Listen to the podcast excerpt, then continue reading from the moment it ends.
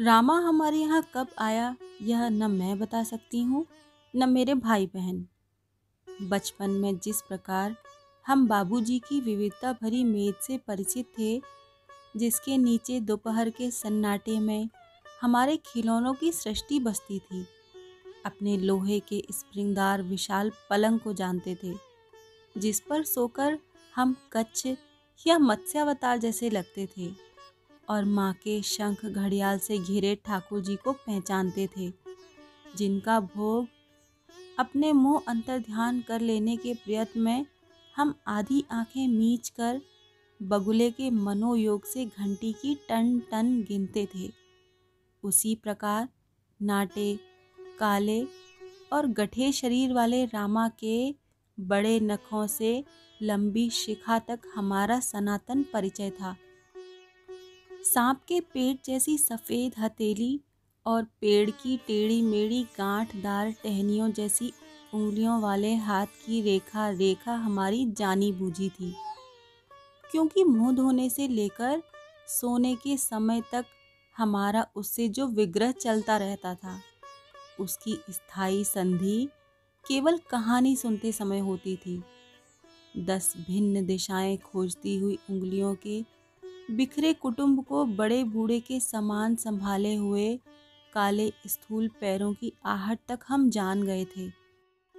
क्योंकि कोई नटखटपन करके हौले से भागने पर भी मानो पंख लगाकर हमारे छिपने के स्थान में जा पहुँचते थे।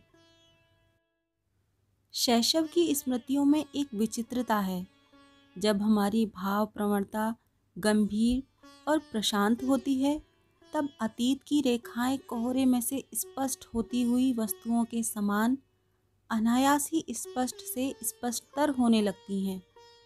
पर जिस समय हम तर्क से अपनी उपयोगिता सिद्ध करके स्मरण करने बैठते हैं, उस समय पत्थर फेंकने से हटकर मिल जाने वाली पानी की काई के समान विस्मृति उन्हें फिर फिर ढक लेती है।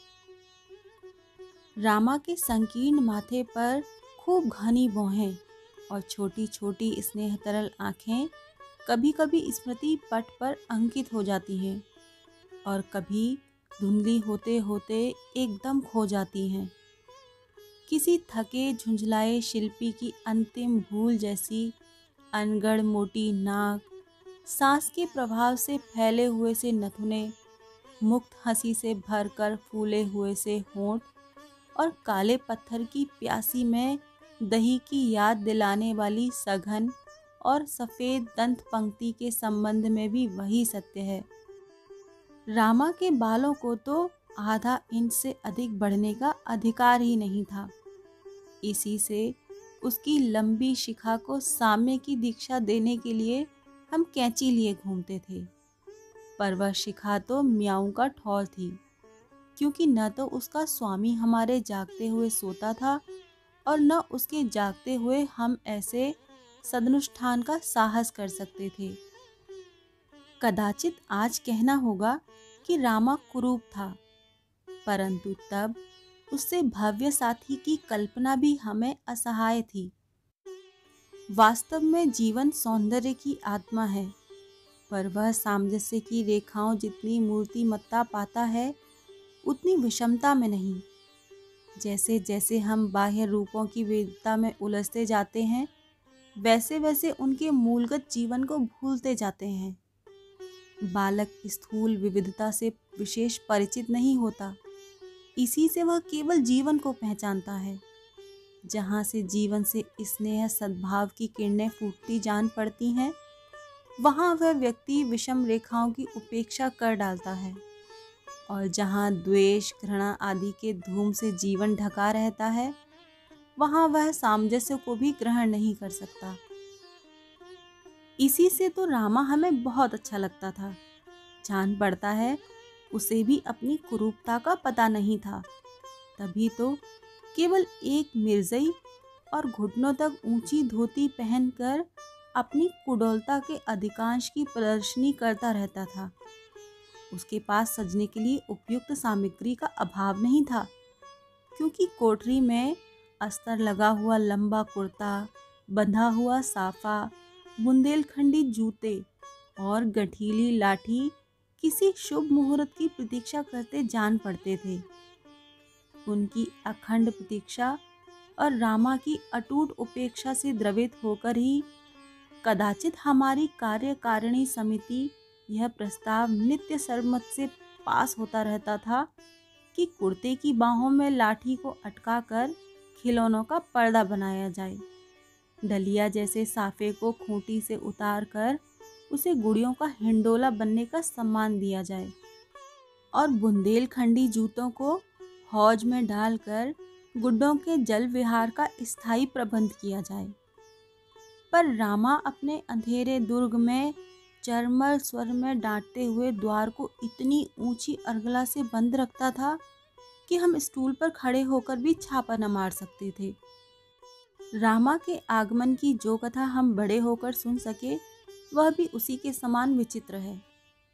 एक दिन जब दोपहर को माँ बड़ी पापड़ आदि के अक्षय कोष को धूप दिखा रही थी, तब न जाने कब दुर्बल और क्लांत रामा आँगन की द्वार की देहली पर बैठकर किवाड़ से सिर टिकाकर निश्चेष्ट हो रहा। उसे भिकारी समझ जब उन्होंने निकट जाकर प्रश्न किया, तब वह, ए मताई, ए रामा तो भूकन के मारे जो चलो। कहता हुआ उनके पैरों पर लेट गया। दूध, मिठाई आदि का रसायन देकर माँ जब रामा को पुनर्जीवन दे चुकी, तब समस्या और जटिल हो गई। क्योंकि भूख तो ऐसा रोग नहीं जिसमें उपचार का क्रम टूट सके। वह बुंदेलखंड का ग्रामीण बालक वे माता के अत्याचार से भागकर माँगता खाता इंदौर तक जा पहुँचा था, जहाँ न कोई अपना था और न रहने का ठिकाना।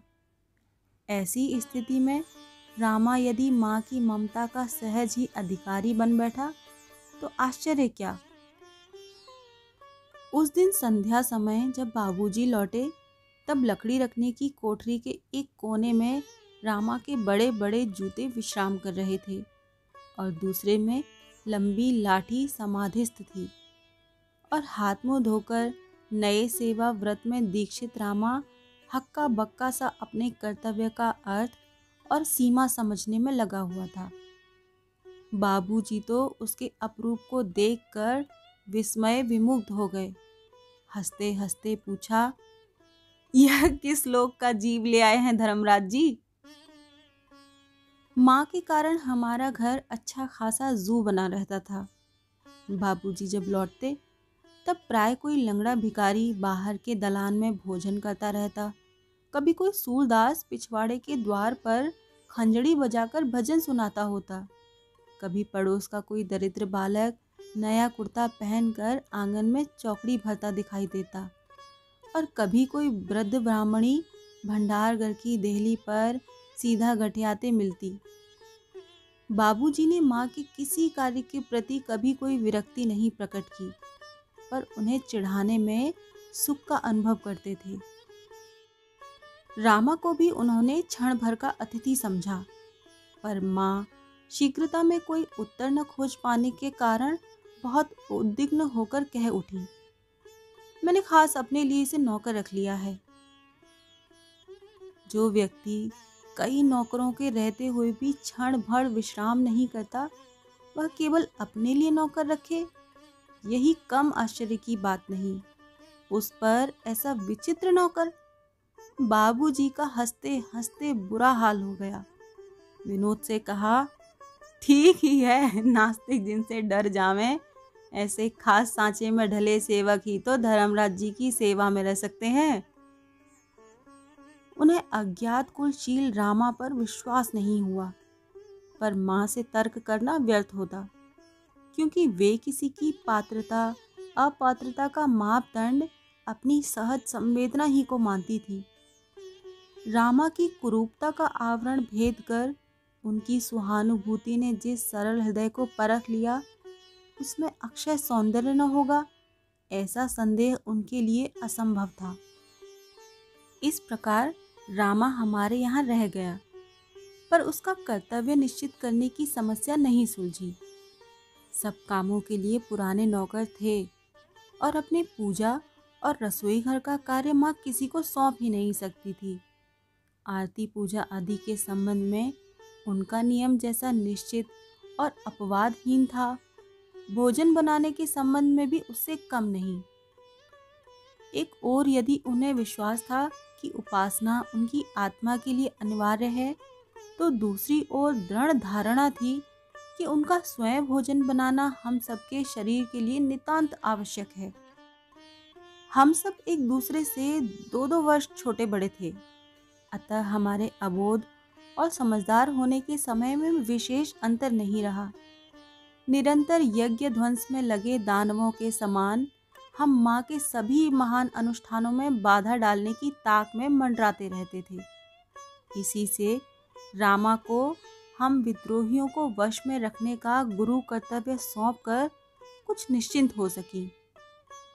रामा सवेरे ही पूजा घर साफ़ कर वहाँ के बर्तनों को नींबू से चमका देता, तब वह हमें उठाने जाता।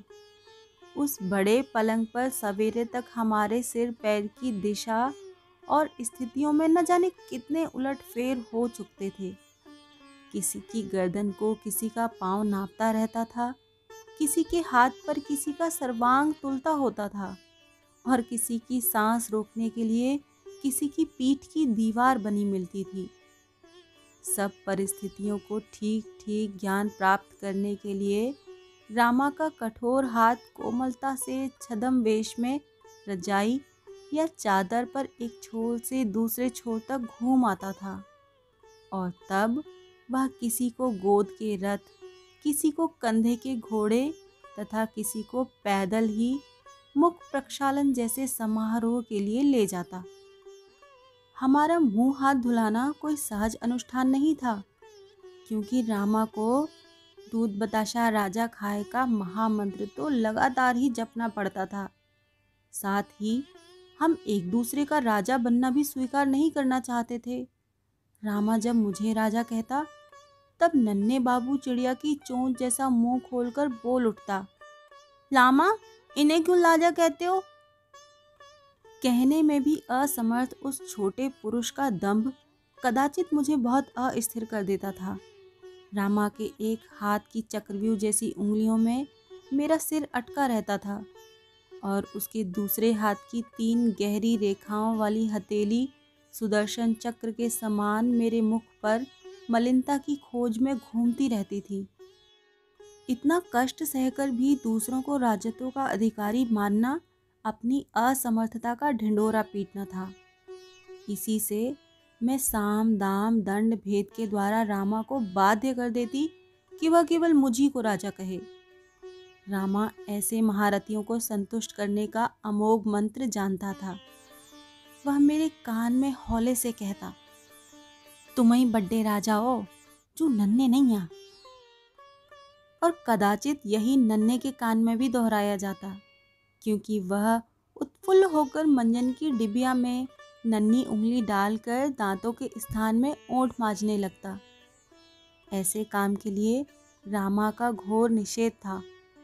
इसी से मैं उसे गर्व से देखती। मानो वह सेनापति की आज्ञा का उल्लंघन करने वाला मूर्ख सैनिक हो।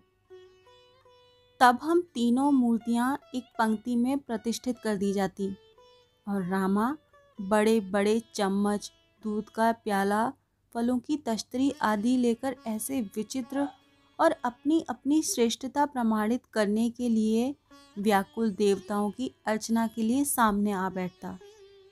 पर वह था बड़ा घाक पुजारी। न जाने किस साधना के बल से देवताओं को आँख मूंद कर कौए द्वारा पुजापा पाने को उत्सुक कर देता।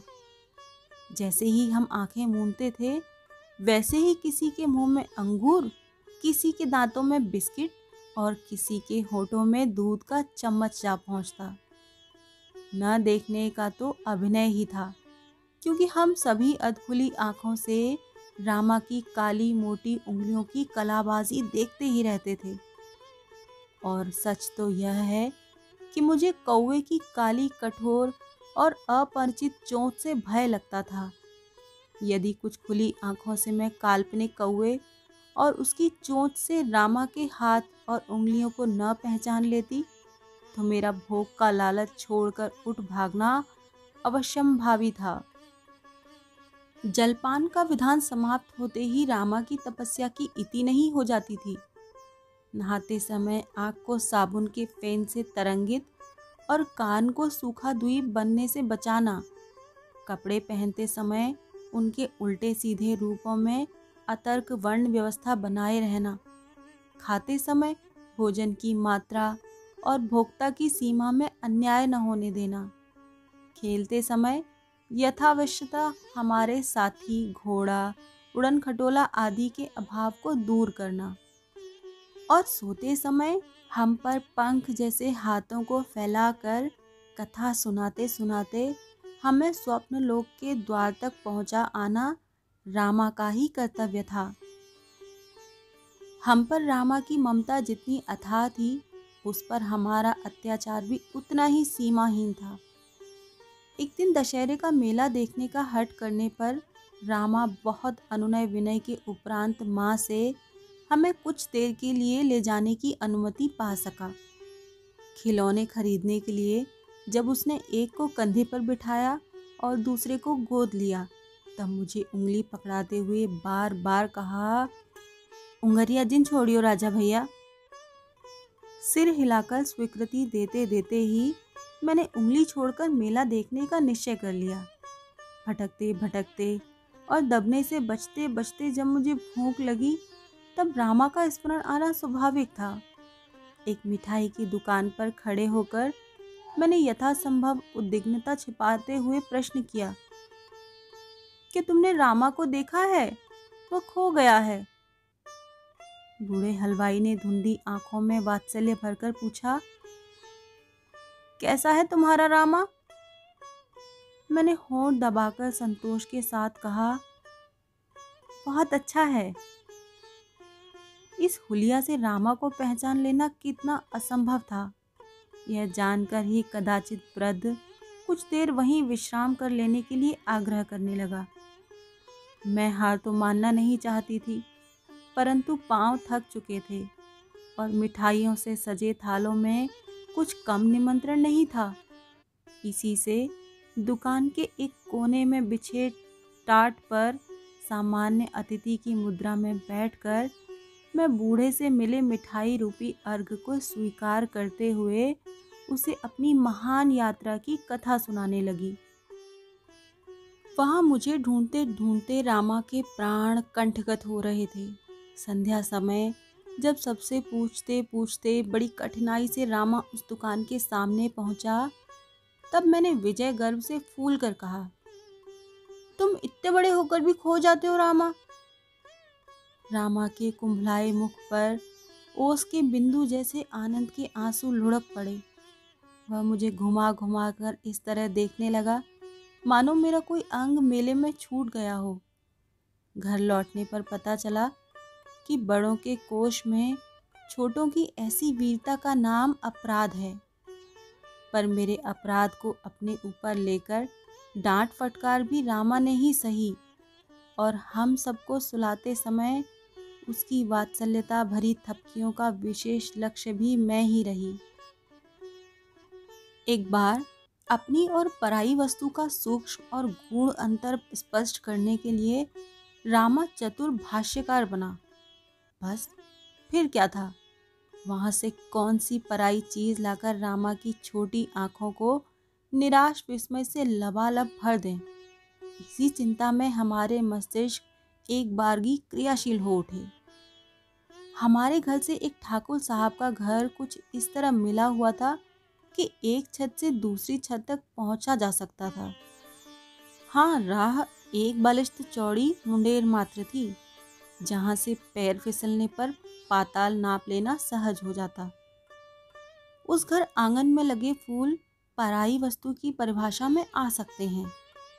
यह निश्चित कर लेने के उपरांत हम लोग एक दोपहर को केवल रामा को खिजाने के लिए उस आकाश मार्ग से फूल चुराने चले। किसी का भी पैर फिसल जाता तो कथा और ही होती। पर भाग्य से हम दूसरी छत तक सकुशल पहुँच गए। नीचे के जीने की अंतिम सीढ़ी पर एक कुत्ती नन्हे नन्हे बच्चे लिए बैठी थी, जिन्हें देखते ही हमें वस्तु के संबंध में अपना निश्चय बदलना पड़ा। पर ज्यों ही हमने एक पिल्ला उठाया, त्यों ही वह निरीह सी माता अपने इच्छा भरे अधिकार की घोषणा से धरती आकाश एक करने लगी। बैठक से जब कुछ अस्त व्यस्त भाव वाले ग्रह स्वामी निकल आए और शयनागार से जब आलस से भरी ग्रह स्वामिनी दौड़ पड़ी, तब हम बड़े असमंजस में पड़ गए। ऐसी स्थिति में क्या किया जाता है? यह तो रामा के व्याख्यान में था ही नहीं। अतः हमने अपनी बुद्धि का सहारा लेकर सारा मंतव्य प्रकट कर दिया। कहा हम छत की राह से फूल चुराने आए हैं। ग्रह स्वामी हंस पड़े। पूछा, लेते क्यों नहीं? उत्तर और भी गंभीर मिला, अब कुत्ती का पिल्ला चुराएँगे। पिल्ले को दबाए हुए जब तक हम उचित मार्ग से लौटे, तब तक रामा ने हमारी डकैती का पता लगा लिया था। अपने उपदेश रूपी अमृत वृक्ष में यह विश्वफल लगते देख वह एकदम अस्थिर हो गया, क्योंकि उसने आकाशी डाकुओं के सरदार को दोनों कानों से पकड़कर अधर में उठाते हुए पूछा, कहो जू, किते रह गए? पिन पिन करके रोना मुझे बहुत अपमानजनक लगता था। इसी से दांतों से होठ दबाकर मैंने यह अभूतपूर्व दंड सहा और फिर बहुत संयत क्रोध के साथ माँ से कहा रामा ने मेरे कान खींचकर टेढ़े भी कर दिए हैं और बड़े भी। अब डॉक्टर को बुलाकर इन्हें ठीक करवा दो और रामा को अंधेरी कोठरी में बंद कर दो। वे तो हमारे अपराध से अपरिचित थी और रामा प्राण रहते बता नहीं सकता था। इसीलिए उसे बच्चों से दुर्व्यवहार न करने के संबंध में एक मनोवैज्ञानिक उपदेश सुनना पड़ा। वह अपने व्यवहार के लिए सचमुच बहुत लज्जित था। पर जितना ही वह मनाने का प्रयत्न करता था, उतना ही उसके राजा भैया को कान का दर्द याद आता था। फिर भी संध्या समय रामा को खिन्न मुद्रा से बाहर बैठा देखकर मैंने, गीत सुनाओ, कहकर संधि का प्रस्ताव कर ही दिया। रामा को एक भजन भर आता था, ऐसो सिय रघुवीर भरोसो, और उसे वह जिस प्रकार गाता था उससे पेड़ पर की चिड़िया कौए तक उड़ सकते थे। परंतु हम लोग उस अपूर्व गायक के अद्भुत श्रोता थे और रामा केवल हमारे लिए गाता और हम केवल उसके लिए सुनते थे। मेरा बचपन समकालीन बालिकाओं से कुछ भिन्न रहा, इसी से रामा का उसमें विशेष महत्व है। उस समय परिवार में कन्याओं की अभ्यर्थना नहीं होती थी। आँगन में गाने वालियाँ द्वार पर नौबत बाजे और परिवार के बूढ़े से लेकर बालक तक सब पुत्र की प्रतीक्षा में बैठे रहते थे। जैसे ही दबे स्वर से लक्ष्मी के आगमन का समाचार दिया गया, वैसे ही घर के एक कोने से दूसरे तक एक दरिद्र निराशा व्याप्त हो गई।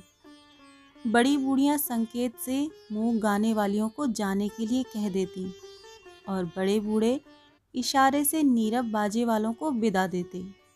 यदि ऐसे अतिथि का भार उठाना परिवार की शक्ति से बाहर होता तो उसे बैरंग लौटा देने के उपाय भी सहज थे। हमारे कुल में कब ऐसा हुआ, यह तो पता नहीं। पर जब दीर्घ काल तक कोई देवी नहीं पधारी, तब चिंता होने लगी। क्योंकि जैसे अश्व के बिना अश्वमेघ नहीं हो सकता, वैसे ही कन्या के बिना कन्यादान का महायज्ञ संभव नहीं।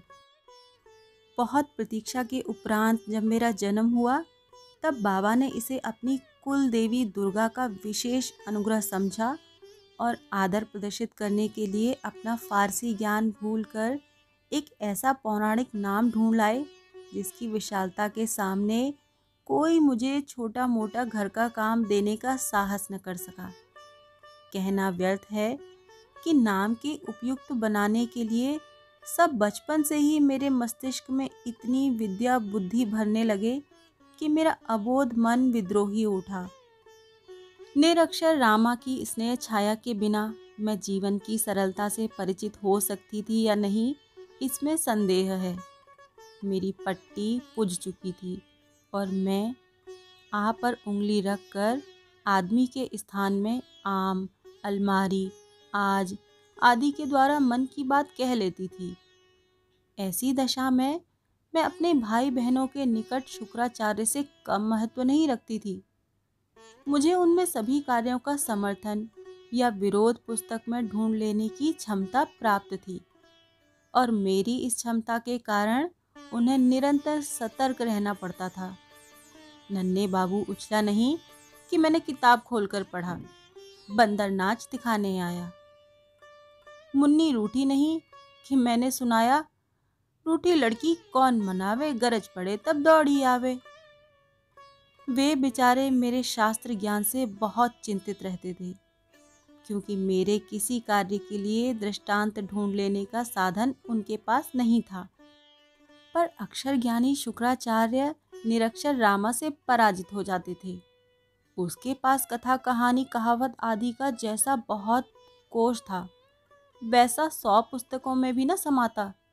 इसी से जब मेरा शास्त्र ज्ञान महाभारत का कारण बनता, तब वह न्यायाधीश होकर और अपना निर्णय सबके कान में सुनाकर तुरंत संधि करा देता। मेरे पंडित जी से रामा का कोई विरोध न था। पर जब खिलौनों के बीच ही में मौलवी साहब, संगीत शिक्षक और ड्राइंग मास्टर का आविर्भाव हुआ, तब रामा का हृदय शोभ से भर गया। कदाचित वह जानता था कि इतनी योग्यता का भार मुझसे न संभल सकेगा। मौलवी साहब से तो मैं इतना डरने लगी थी कि एक दिन पढ़ने से बचने के लिए बड़े से झाबे में छिप कर बैठना पड़ा। अभाग्य से झाबा वही था जिसमें बाबा के भेजे आमों में से दो चार शेष भी थे। उन्हें निकालकर कुछ और भरने के लिए जब रामा पूरे झाबे को उसके भारीपन पर विस्मित हुआ वहाँ के सामने उठा लाया। तब समस्या बहुत जटिल हो गई। जैसे ही उसने ढक्कन हटाया कि मुझे पलायमान होने के अतिरिक्त कुछ न सूझा। अंत में रामा और माँ के प्रयत्न ने मुझे उर्दू पढ़ने से छुट्टी दिला दी। ड्राइंग मास्टर से मुझे कोई शिकायत नहीं रही, क्योंकि वे खेलते से रोकते नहीं थे। सब कागज़ों पर दो लकीरें सीधी खड़ी करके और उन पर एक गोला रखकर मैं रामा का चित्र बना देती थी। जब किसी और का बनाना होता, तब इसी ढांचे में कुछ पच्चीकारी कर दी जाती थी। नारायण महाराज से न मैं प्रसन्न रहती थी, न रामा। जब उन्होंने पहले दिन संगीत सीखने के संबंध में मुझसे प्रश्न किया, तब मैंने बहुत विश्वास के साथ बता दिया कि मैं रामा से सीखती हूँ। जब उन्होंने सुनाने का अनुरोध किया, तब मैंने रामा का वही भजन ऐसी विचित्र भावभंगी से सुना दिया कि वे अवाक हो रहे। उस पर भी जब उन्होंने मेरे सेवक गुरु रामा को अपने से बड़ा और योग्य गायक नहीं माना, तब मेरा अप्रसन्न हो जाना स्वाभाविक था। रामा के बिना भी संसार का काम चल सकता है यह हम नहीं मान सकते थे। माँ जब दस पंद्रह दिन के लिए नानी को देखने जाती, तब रामा को घर और बाबूजी की देखभाल के लिए रहना पड़ता था। बिना रामा के हम जाने के लिए किसी प्रकार भी प्रस्तुत नहीं होते। अतः वे हमें भी छोड़ जाती। बीमारी के संबंध में रामा से अधिक सेवा परायण और सावधान व्यक्ति मिलना कठिन था।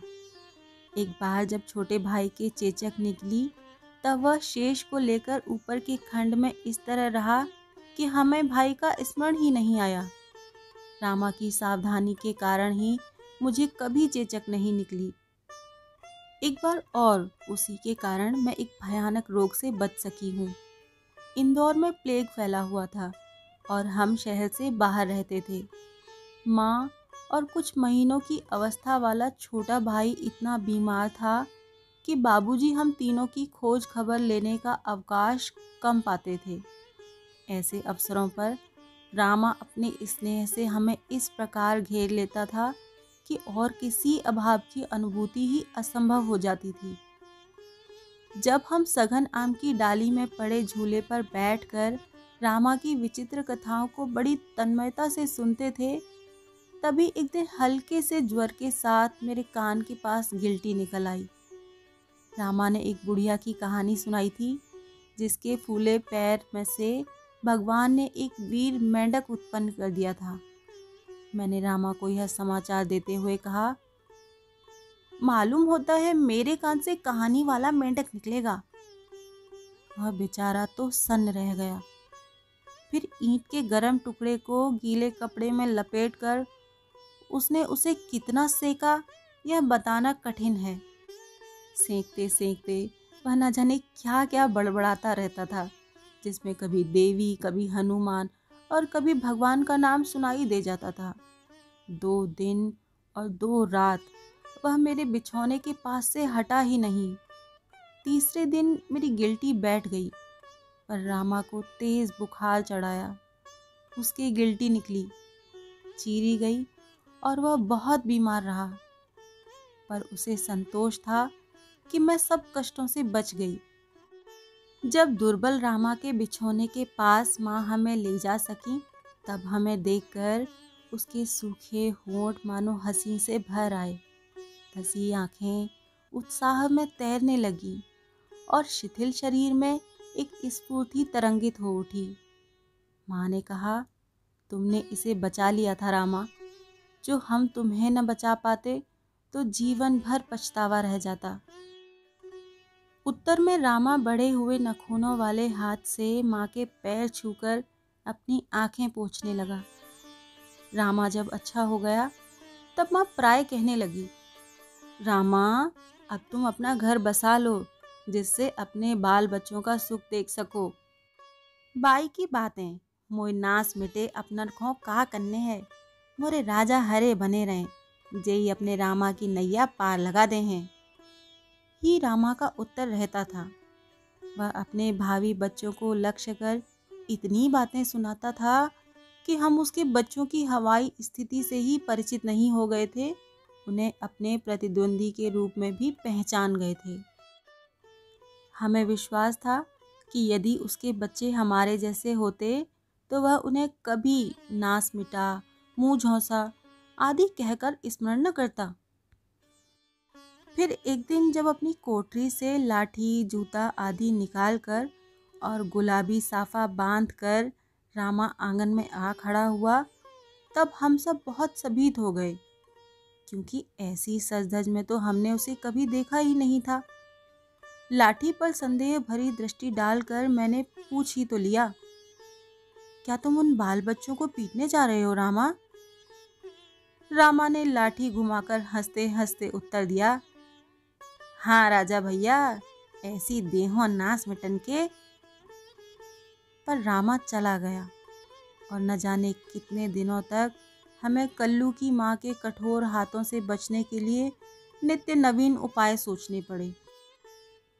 हमारे लिए अनंत और दूसरों के लिए कुछ समय के उपरांत एक दिन सवेरे ही केसरिया, साफा और गुलाबी धोती में सजा हुआ रामा दरवाजे पर आ खड़ा हुआ।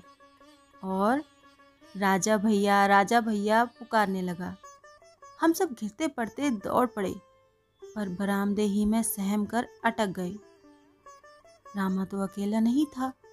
उसके पीछे एक लाल धोती का कछोटा लगाए और हाथ में चूड़े और पाँव में पेंजना पहने जो घूंघट वाली स्त्री खड़ी थी, उसने हमें एक साथ ही उत्सुक और सशंकित कर दिया। मुन्नी जब रामा के कुर्ते को पकड़कर झूलने लगी, तब नाक की नोक को छू लेने वाले घूंघट में से दो तीक्ष्ण आँखें उसके कार्य का मुख विरोध करने लगी।